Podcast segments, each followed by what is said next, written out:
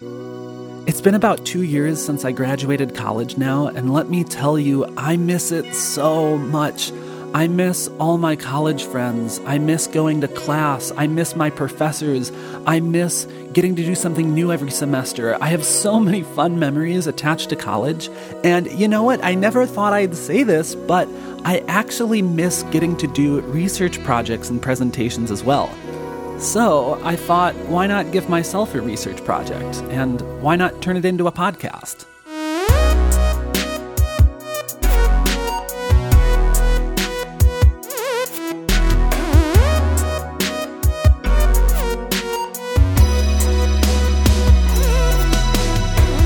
Hello and welcome to Everyone's Special and No One Is, a podcast about obscure, misunderstood, and or controversial topics related to music.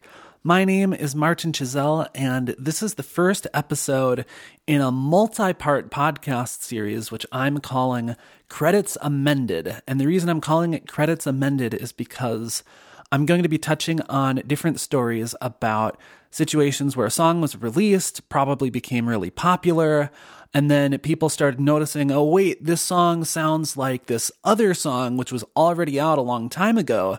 And then there was an accusation that somebody was stealing someone else's song. And then the songwriting credits had to be amended to include the people who wrote the old song on the new song, which is just a horribly messy situation for everyone involved.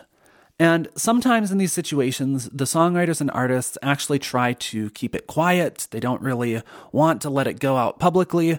But nonetheless, it is very common for these copyright infringement allegations to go really big in the news, and everyone's talking about it because people love to talk about other people's mistakes and mishaps and misfortunes, as is the nature of news today.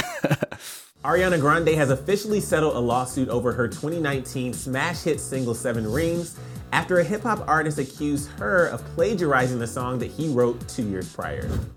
Headline late today from Los Angeles, a verdict tonight in the Blurred Lines case. A jury deciding the case in favor of Marvin Gaye's children and awarding them $7.3 million, saying Robin Thicke and Pharrell borrowed from that song. With over 1 billion online streams, Uptown Funk has become one of the most popular songs of the decade. But the song's creator, Mark Ronson, has been accused by 4 different artists of copyright infringement.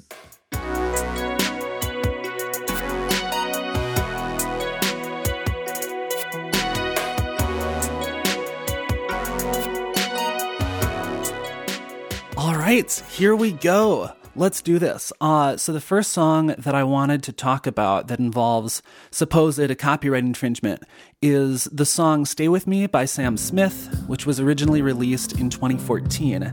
It was accused of infringing on the song I Won't Back Down by Tom Petty, which was released in 1989. And before we get too deep into the story, I just need to put out there that in 2019, Sam Smith announced that they identify as non-binary and use they/them pronouns. So I'm going to do my best to use they/them for Sam Smith, out of full respect for their identity throughout this episode. But it's possible that I might accidentally use he/him pronouns because all of the research that I've been doing are about articles from 2014 and 2015, and that was all when this copyright infringement case was happening. And all of those articles, obviously, they didn't know that they were non-binary at the time, so all these articles written about Sam Smith are still using he/him pronouns, so that's what's been at the front of my mind, these articles with those pronouns in it. So if I make a mistake and don't catch it, I apologize up front. It's not bad intention on my part, but I will do my best. I just wanted to get that out of the way. So, okay. So to just walk through the story of how this ended up happening with the song. So Stay With Me, it was released in April 2014, and it was pretty much an instant hit.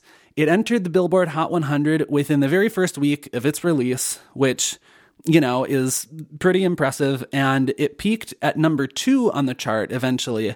And it would stay on the chart for 54 weeks, which is crazy that it lasted on one of the most competitive charts in pop music. And it was on there for over a year. That is very, very, very wild.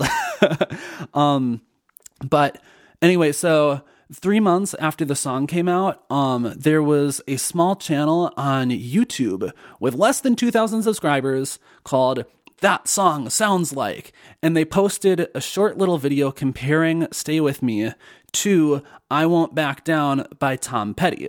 And so now I'm going to play you a little clip from that video of them showing the songs side by side. Oh, won't you stay with me, 'cause you're all I need. This ain't love, it's clear to see, but darling, stay with me. Well, I won't back down, no, I won't back down. You can stand me up at the gates of hell, but I won't back down, no, I won't. Yeah, okay, so they sound pretty similar, and I don't think that this one particular YouTube channel was the first to notice that these songs sounded the same, but just over the course of basically the summer after it's released, there's different people on the internet posting, hey, these songs sound similar, why aren't they saying anything about it? It wasn't really in the news yet. It was more like, oh, this YouTuber here, this blogger over here. So, okay, let's do it. Let's figure out how close these two melodies are. And I want to focus in on just these first two melodic phrases. So on the piano, Stay With Me is basically...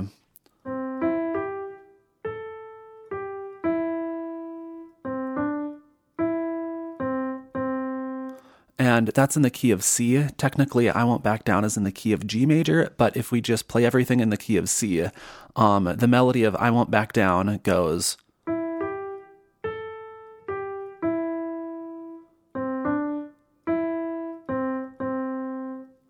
So that's, if we play it like that, it's almost exactly the same. Stay With Me uses all the same notes as I Won't Back Down. It uses all the same rests in the melody as I Won't Back Down does. The only difference is that Stay With Me starts on an extra C, whereas I Won't Back Down just starts on that E, etc. So that's the most basic way we can talk about these melodies, and a lot of transcriptions of these melodies that I've found on the internet just use those basic notes. But real life is a little bit more complicated sometimes than what initially meets the eye, and if you listen to these melodies a bit more carefully, there are a few spots in the melody where the singers make a scoop or a slur, so they start on one note that's a little bit lower and then scoop up to the next note. The most obvious example of that is in I Won't Back Down, and I'm going to play it now, but I'm going to put it back in G major, which is its original key, so that it's more easy to compare to the original song. It goes... It's got that down in there. So if you listen to the original audio. Well, I won't back down. Did you catch that? Here, I'll play it one more time. Well, I won't back down.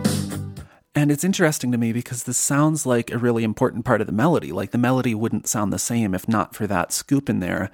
And yet most of the transcriptions of this melody that I found online when I was just Googling for I Won't Back Down sheet music, most of them did not have that scoop written down in the notation. It was just without the... or whatever. And it turns out there are also some scoops in the Stay With Me melody that aren't exactly notated. For instance, I can hear a very, very slight scoop at the beginning of that first stay at the beginning of the melody. So it's like, oh, won't you? Oh, won't you stay? But that scoop is very, very slight, and I couldn't find a single transcript of the sheet music where it had that scoop written in the melody. The one thing that I did find, though, in the Stay With Me melody is that in the beginning of the second line, 'Cause You're All I Need, there's a little slight kind of scoop downwards. So let me play that with the song, and then with the song and the piano at once. You can kind of hear it. 'Cause you're all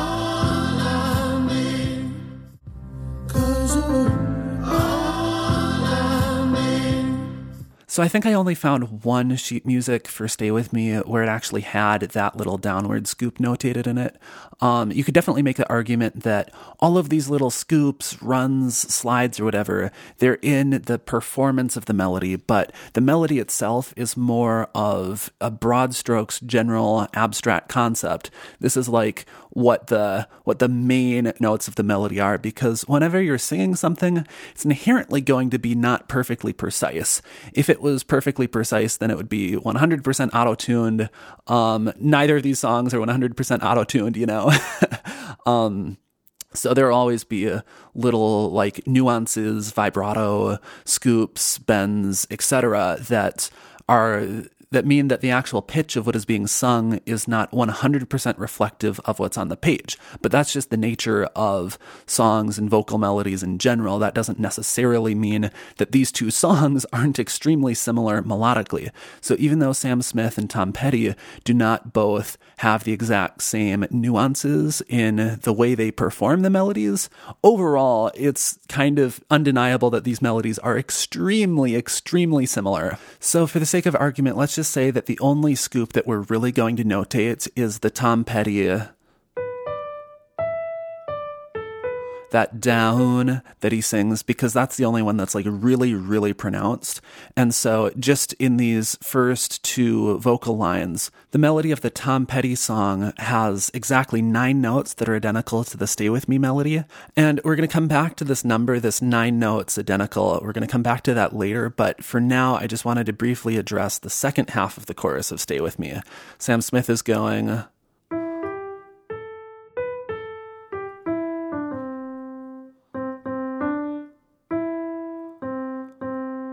And Tom Petty, in again transposed in the key of C, he's going.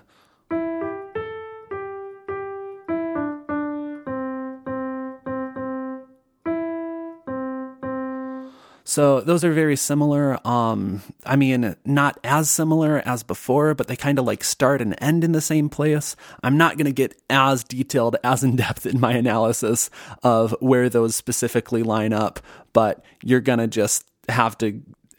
we have to move on to the rest of the story. So anyway, to set the scene once again, it's the summer after Stay With Me is released, and so far, there are some people that are starting to notice its similarities to I Won't Back Down, but no major news outlet has really covered this story yet because there's not really a story to tell. It's just some random people on the internet that are speculating that this Sam Smith song sounds like this Tom Petty song, and that's sort of it, at least for the moment.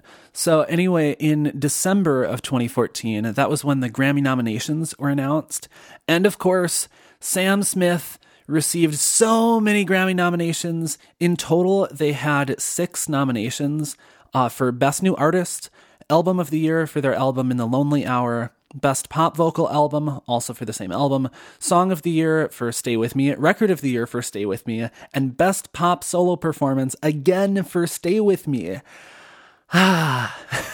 Sam Smith was tied for the most nominations that year with Beyonce and Pharrell. So no other artists other than Sam Smith, Beyonce, and Pharrell had more Grammy nominations, which is just wild considering, you know, most musicians would be thrilled to even get a single nomination.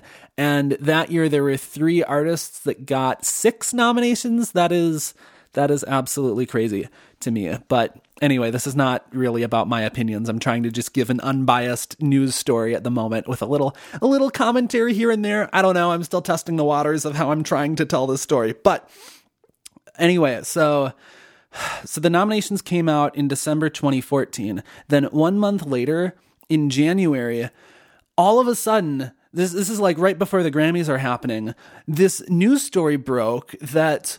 oh my gosh, Sam Smith's song Stay With Me actually has Tom Petty and his co-writer Jeff Lynne on the writing credits in the ASCAP database, which is just public. You can search all of the songs that ASCAP has and see the songwriters and who's credited for writing that song. And without seemingly anyone noticing until now, it's like, oh wait, Tom Petty and the person who wrote I Won't Back Down with him are already credited as writers on Stay With Me. And so the news went crazy over this. Eventually, they got Sam Smith and Tom Petty and other people to comment on what happened. And basically, this is crazy, in October, so 3 months before the news story broke, there was this conversation. So Tom Petty's publisher reached out to Sam Smith's team and said, "Hey, Sam Smith's team, you guys have this song, which sounds an awful lot like our Tom Petty song in our catalog. I think we should try to resolve this without going to court." And then Sam Smith's team was basically like, "Oh my gosh, Stay With Me does sound an awful lot like that song, and we do not want to go to court." And so they just settled. They said, "Okay, Tom Petty and Jeff Lynne, the two co-writers of I Won't Back Down, will give you 12.5% royalties. We'll give you those royalties. We don't have to go to court, and then we're good, and you'll be listed as writers on the song, and that's it." And now the news is like, whoa, Stay With Me is such a big hit song, and all this time there was this behind-the-scenes settlement going on. Not all this time, just since October, but you know what I mean. So I found in my research for these, I found some of the quotes from what people at the time said, what they were interviewed to have said to these different news outlets. And I think it's really interesting. So I'd like to read some of these quotes to you, if that's all right.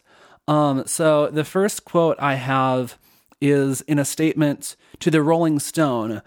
This was not Sam Smith, but this was their rep, who said, "Not previously familiar with the 1989 Petty Lynn song, the writers of Stay With Me listened to I Won't Back Down and acknowledged the similarity.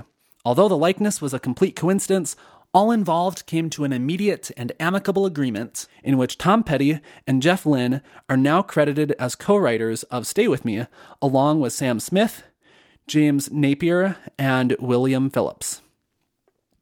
So that was a very official, formally written statement by the person authorized to represent Sam Smith. But after that statement came out, Tom Petty himself, representing just his own side of the situation, he released a statement to the press. And Tom Petty said, "About the Sam Smith thing, let me say I have never had any hard feelings towards Sam.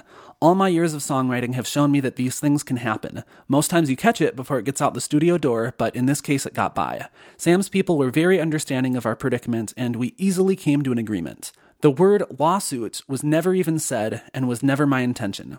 And no more was to be said about it. How it got out to the press is beyond Sam or myself. Sam did the right thing, and I have thought no more about this. A musical accident, no more, no less. I wish Sam all the best for his ongoing career."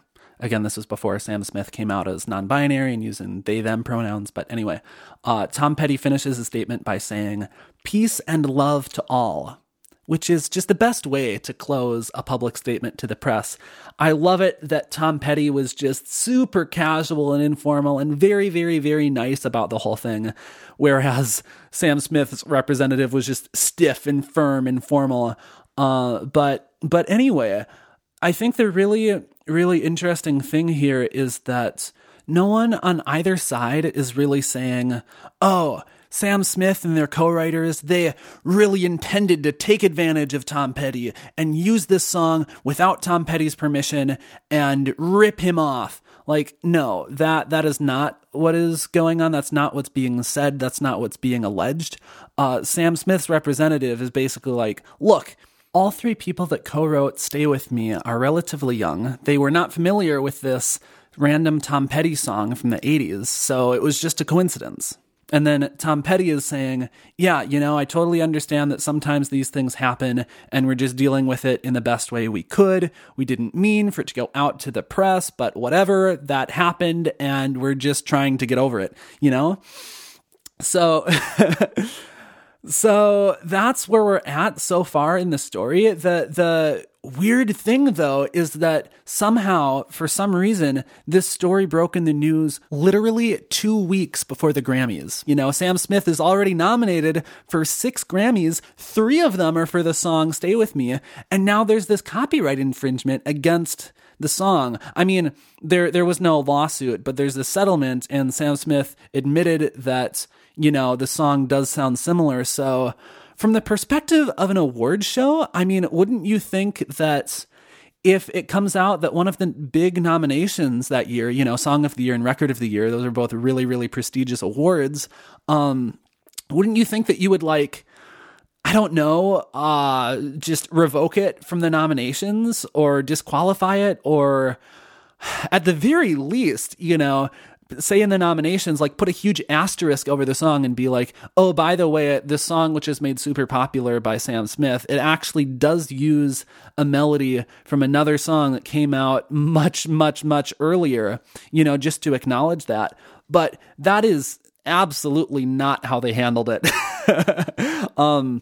So in a statement to the Wall Street Journal, commenting on the situation and how the Grammys are coming up, the senior vice president of awards at the Recording Academy said, and I quote, "Since Lynne and Petty," again, the writers of I Won't Back Down, "did not do any new writing for this work, we are considering their original work to have been interpolated by Napier, Phillips, and Smith for Stay With Me. Lynne and Petty will not be considered nominees, nor will they be considered Grammy recipients should the song win. Rather, they would be given certificates to honor their participation in the work, just as any other writers of sampled or interpolated work." So, just very, very quick explanation of vocabulary. Sampling is when you use another recording in your song, like a recording of a pre-existing song, and you put that in your song. Interpolation is very similar, except you're not using the recording. You're maybe playing the same melody from another song on guitar, or singing the same melody, and you're doing it with, like, full intent that, like, yes, I'm borrowing it from this other song. But both in sampling and interpolation, you need to get permission from that other person first. You need to get that cleared. You need to get it licensed in order for it to be fully legal. So what this senior vice president of awards is basically saying is, well, okay, this is a weird situation, but we're just going to treat it as if he had gotten full permission from Tom Petty and Jeff Lynne originally, you know, and it'll just be like an ordinary interpolation. And the person who had written the work that was used in the Grammy-nominated work, they're not actually considered to be Grammy winners. And I don't know, if I was Tom Petty, I'm not sure if I would feel good about that or not good about that. It's just like, if Sam Smith did win, Tom Petty wouldn't really be given anything except just a certificate, not like an actual Grammy award. And he could make the argument that without his melody, Stay With Me would not be nearly as popular or as good of a song as it was. So it's a weird situation, because at the same time, I can totally see the other side of the argument, which is that Stay With Me in itself, what Sam Smith and their co-writers created, is so special and so emotional, and it just takes, sure, the chorus melody from Tom Petty, but just elevates it to a completely new level, and the verses are totally different from the Tom Petty song, etc., etc. Like, Stay With Me is a new artistic creation. It just borrows an existing melody. So maybe it shouldn't be given a whole new Grammy award just to the person who wrote that older melody, you know? But it's tough. It's tricky.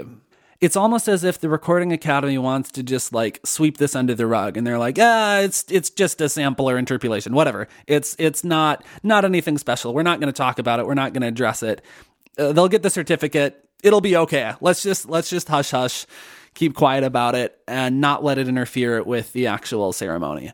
Anyway, so with all of that craziness out of the way, finally on February 8th, 2015, that was when the 57th Grammy Awards aired on television, and lo and behold, Sam Smith, out of the 6 total nominations that they received, they won 4 of those nominations. They won Best New Artist, Best Pop Vocal Album, Record of the Year, and Song of the Year. So Stay With Me got Record of the Year and Song of the Year. And I just want to play you a little recording of Sam Smith receiving the Record of the Year award, because I think this is just so perfect. It is so, so good. And the winner is, for Record of the Year, Sam Smith, Stay With Me. Dear Lord, thank you so much. Thank you to the Academy. Thank you all. This is the best night of my life. Just a quick one. I want to thank the man who this record is about, who I fell in love with last year. Thank you so much for breaking my heart, because you got me 4 Grammys.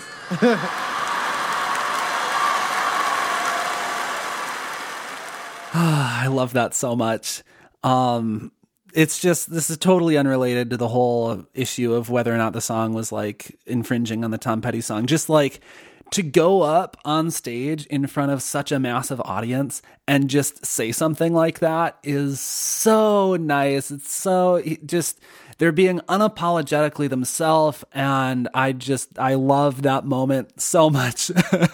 It's just very, very sassy. Like, I imagine for their, I guess, apparently ex-boyfriend or whatever, he's probably thinking like, you did not just say that in front of national television. Like, what?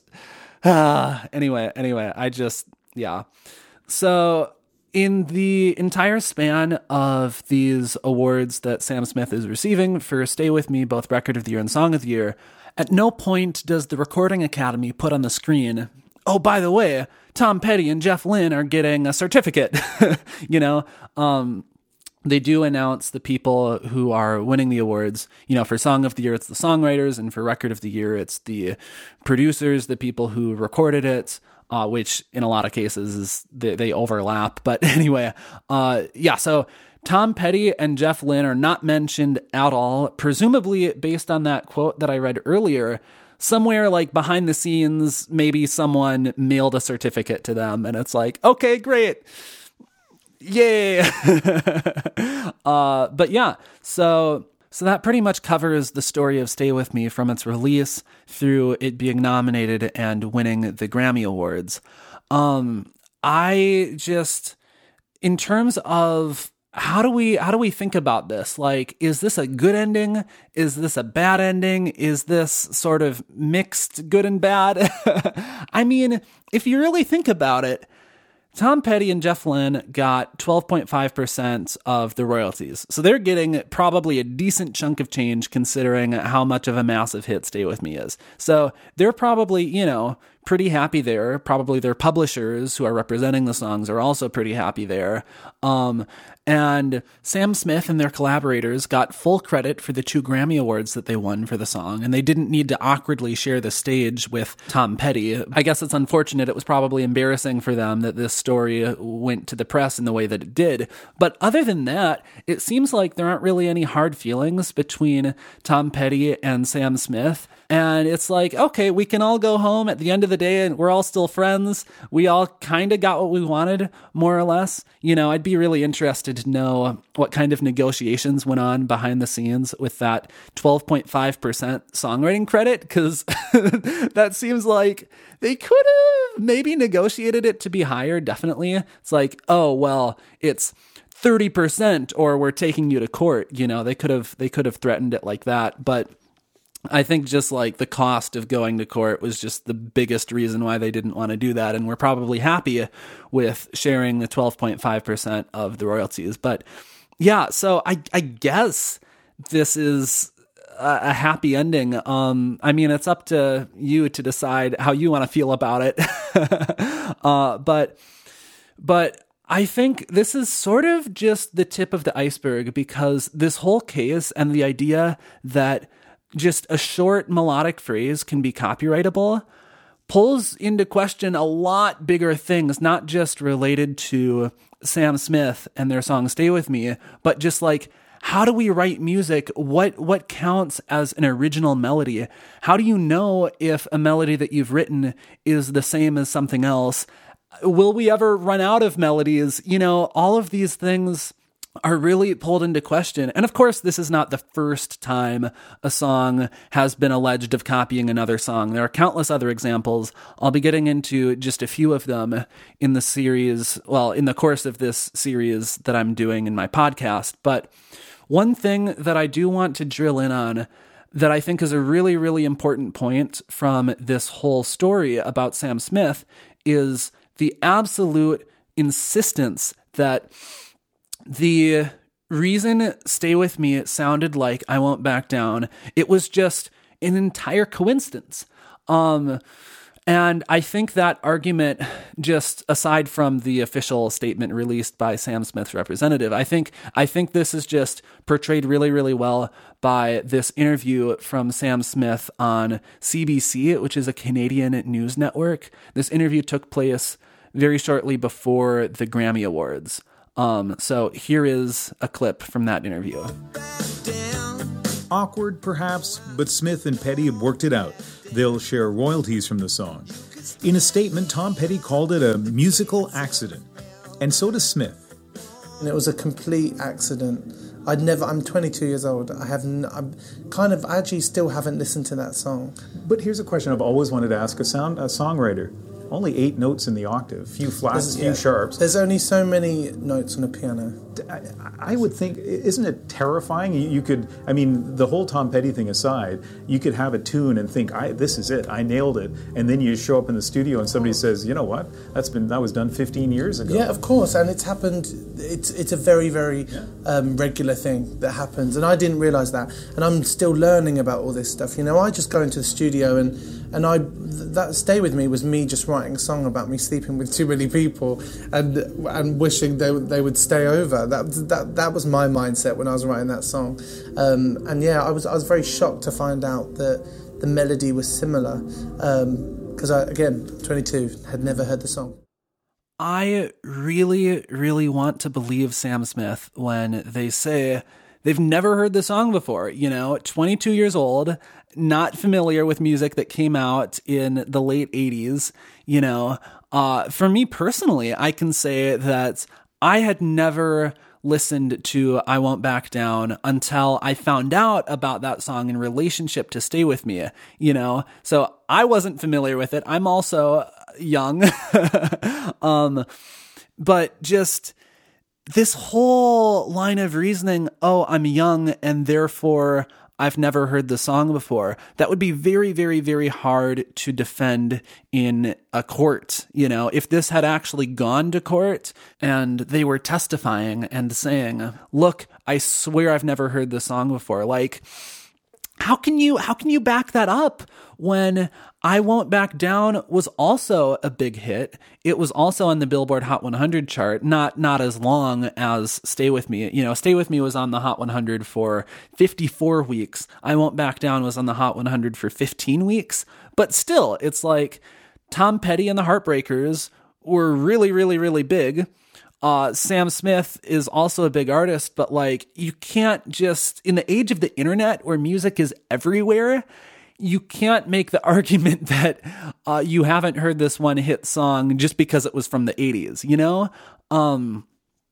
And it's also a very common thing for musicians when they're writing music to think that they're coming up with something original, but really they're just remembering a song that was stuck in the back of their brain, something that they heard before, but they don't immediately recognize what it is. You know, I've done that myself. I'm not going to lie. I've sat down at the piano and thought that I'm like coming up with an original melodic idea. And it's like, oh wait, no, that is actually just another song that I was thinking of. And that's the reason why I thought it was good, is because I had already heard it before, you know? So I think if this had gone to court, it would be very hard to prove that something like that hadn't happened. And furthermore, like, okay, sure, Sam Smith was 22 at the time, but their co-writers were a little bit older. So I did the math, and his co-writer James Napier was 29 at the time, and his co-writer William Phillips was 27. They both worked on the song Stay With Me Too. What if it was one of them who had suggested the melody for the chorus. You know, you never know. Just because Sam Smith is the one singing it, that doesn't necessarily mean that they wrote all the melodies. So what if, like, for instance, James Napier, who was 29 at the time the song came out, but he would have been 4 years old when I Won't Back Down by Tom Petty was released. So I can totally see an argument for maybe James, when he was young, his parents were playing the song by Tom Petty on the radio. Maybe they got it on records, and it was like part of his childhood, and so it was stuck in the back of his head. And then later, when he was, you know, co-writing the song with Sam Smith, that melody just came out, and he didn't realize that it was that other song. You know, there are so many different ways this could happen where everyone has absolutely the best intent possible, and they didn't intend to copy or plagiarize, but they ended up doing so anyway. You know, just this insistence from Sam Smith saying, oh, it was just an accident. It was 100% random, 100% a coincidence. I mean, they didn't say the word random, but coincidence was used several times, so it seems like the implication is that it was just by random chance. I feel like that's really, really hard to back up, you know? But let's just explore that for a while. Let's say, you know, as the interviewer was saying, there are only 8 notes in an octave. Well, there are only 8 notes in the major scale in an octave, but there are technically 12 notes overall in the octave, if we're taking into account the full chromatic scale. So what is the probability? You know, if this is all just random, what is the chance that 100% randomly Sam Smith and their co-writers just happened to write a song that sounded like this Tom Petty song? How plausible is that? You know, let's dive into that. I think this is a really, really fascinating topic, especially for songwriters and musicians and people who want to be creative. And in order to explore this topic, we're going to get the help of Michael Stevens. And what I mean by that, Michael Stevens is Vsauce on YouTube. And there's this really, really fascinating video called Will We Ever Run Out of New Music?, which he put out in 2012. And in it, he just goes through a bunch of different ways that people have tried to explore how many melodies are, like, mathematically possible, considering the restraints, you know, of the scale and of rhythm.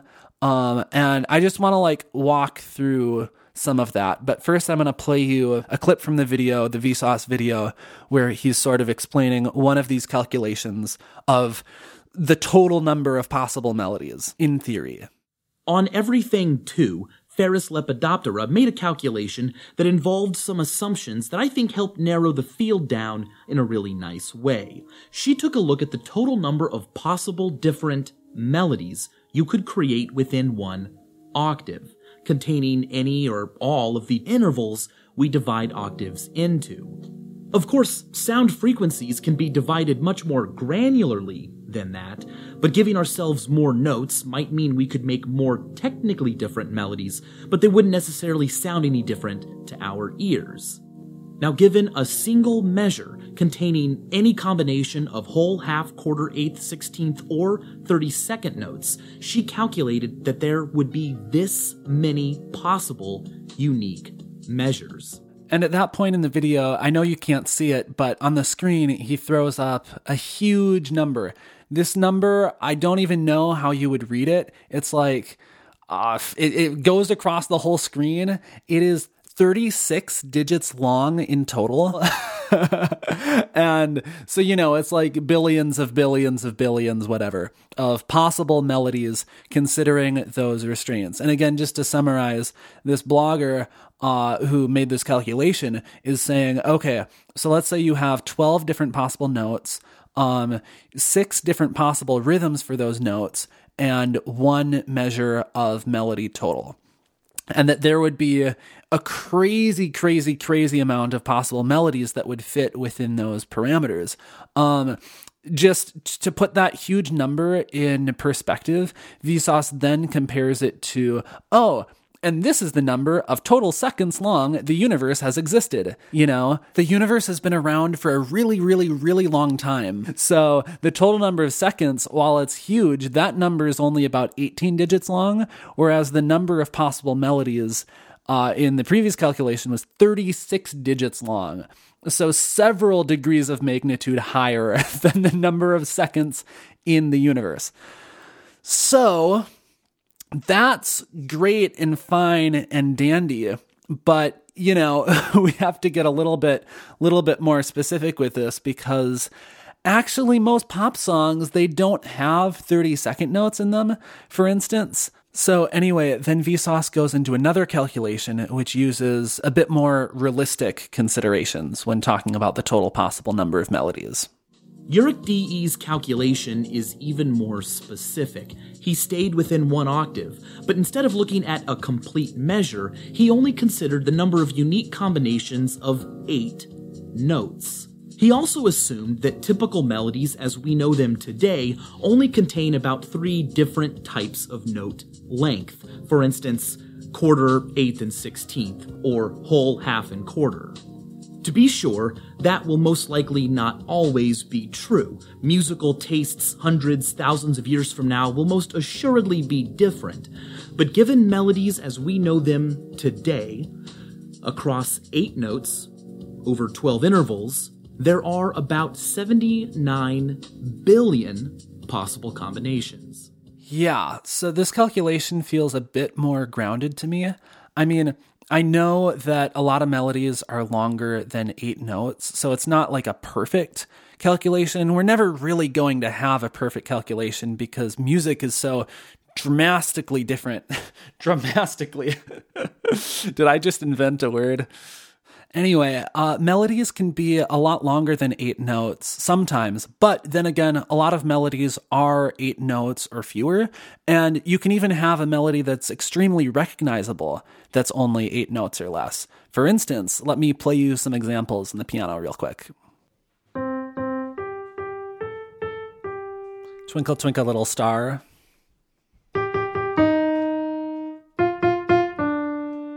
Beethoven's Fifth, which, by the way, was an example that my music business professor liked to use all the time for a super recognizable melody.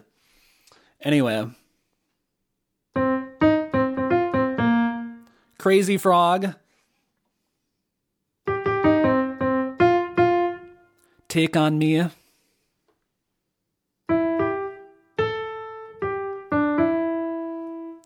And I Won't Back Down by Tom Petty and the Heartbreakers, coming full circle. So anyway, all of those little segments of melodies that I just played are 8 notes or less, and they are still very, very recognizable.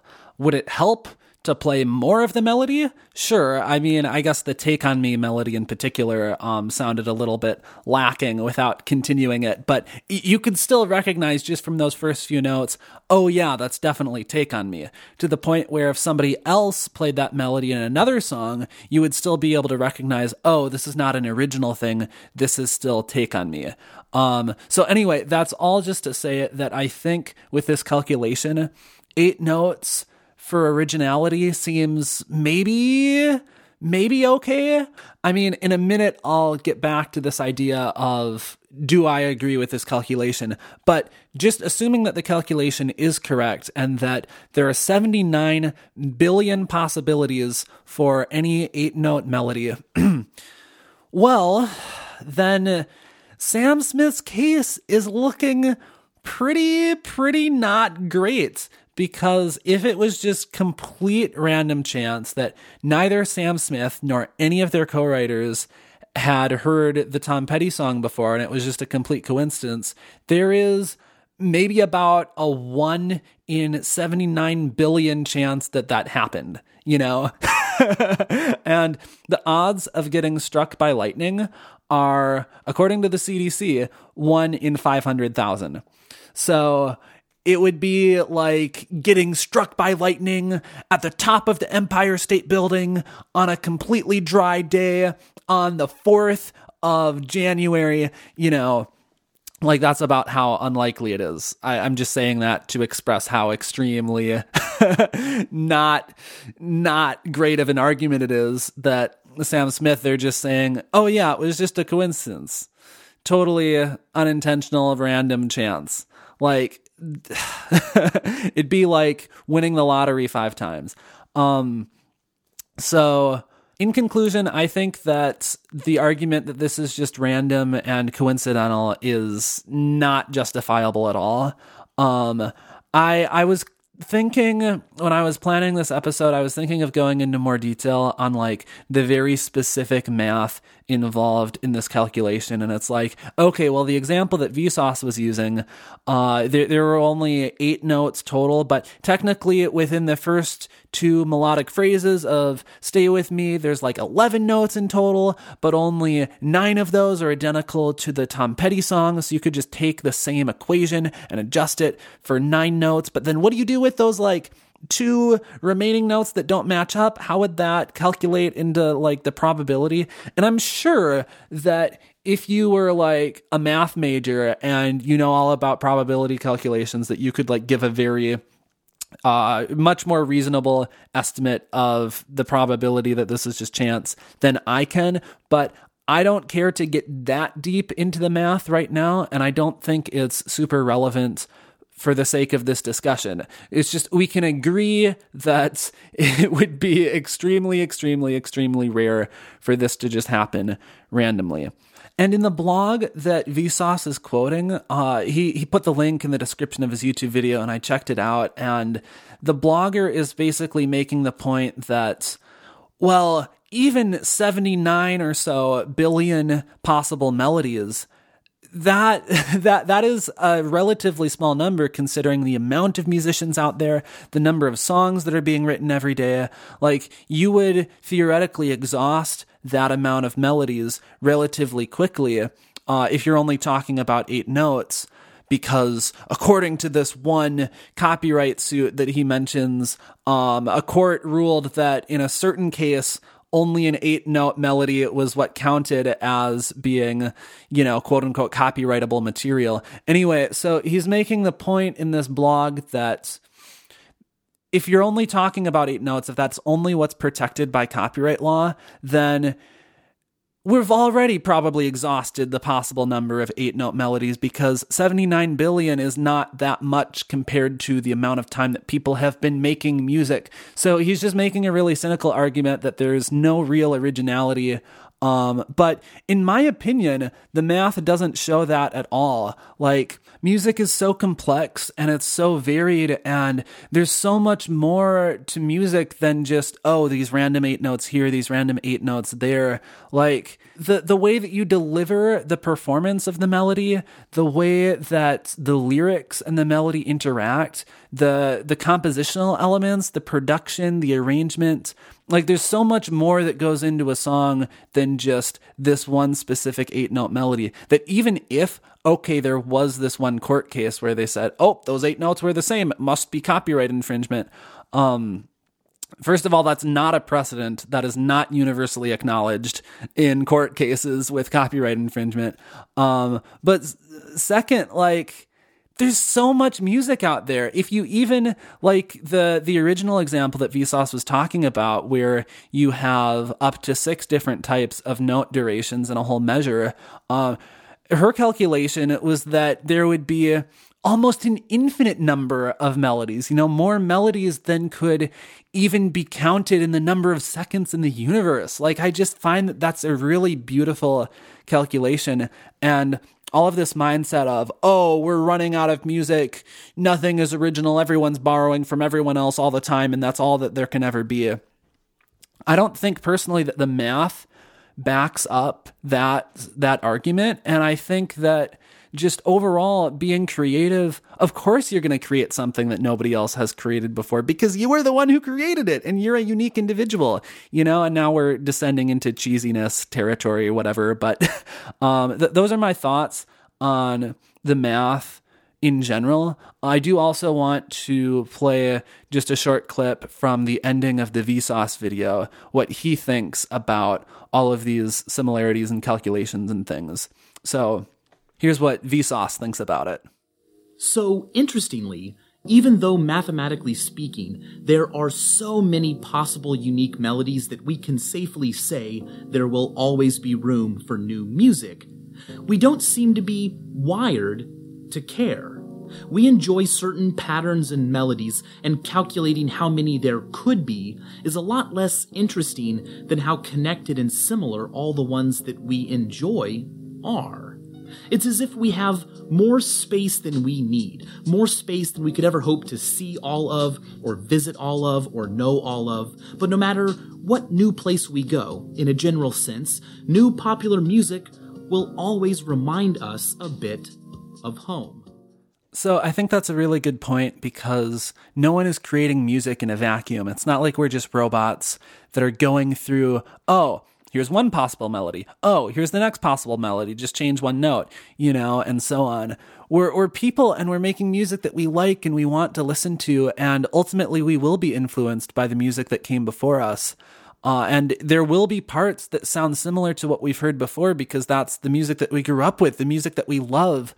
But the issue comes into, how do we determine if something is similar to the point where, oh, it's reminiscent of this song or this style of song, or crossing a threshold of this is actually stealing from this song and it's using too much of the song, you know, that boundary, that threshold is very, very hard to determine. And from everything that I've learned about copyright law, from being, you know, a music business student and taking copyright law class, and also from some of this research that I've done on my own, there is no one standard for, like, oh, as long as you don't copy more than 17 notes from this song, then you're okay. You know, there's no rule of thumb like that. So I think just trying to find this line and where the lines get blurred is very, very, very fascinating.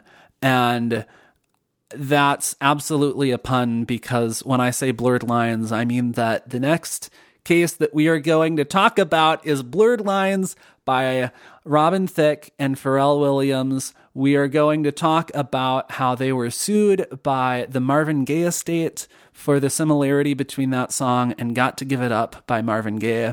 I'm very, very excited, because this is one of the most highly debated examples of a copyright infringement case where it actually did go to court, unlike with the Sam Smith where they just settled out of court. But Blurred Lines, the court case, was very, very interesting, and there were some very, very bizarre things said on the trial.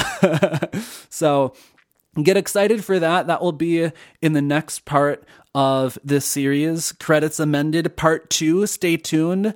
Coming out next week. I'm so excited. And let me know what you guys think of this series so far. If you think that it's cool that I'm, you know, trying out this format where I'm doing research in an episode as opposed to just interviewing someone or talking about my own personal story. And yeah, let me know if you think I should do more of it. But until then, I will see you next time. What do I see? I see my little MIDI keyboard that I've been using to play the melodies here and there throughout this podcast. Yeah, have a good one. I hope whatever you're doing is going well. And until next time.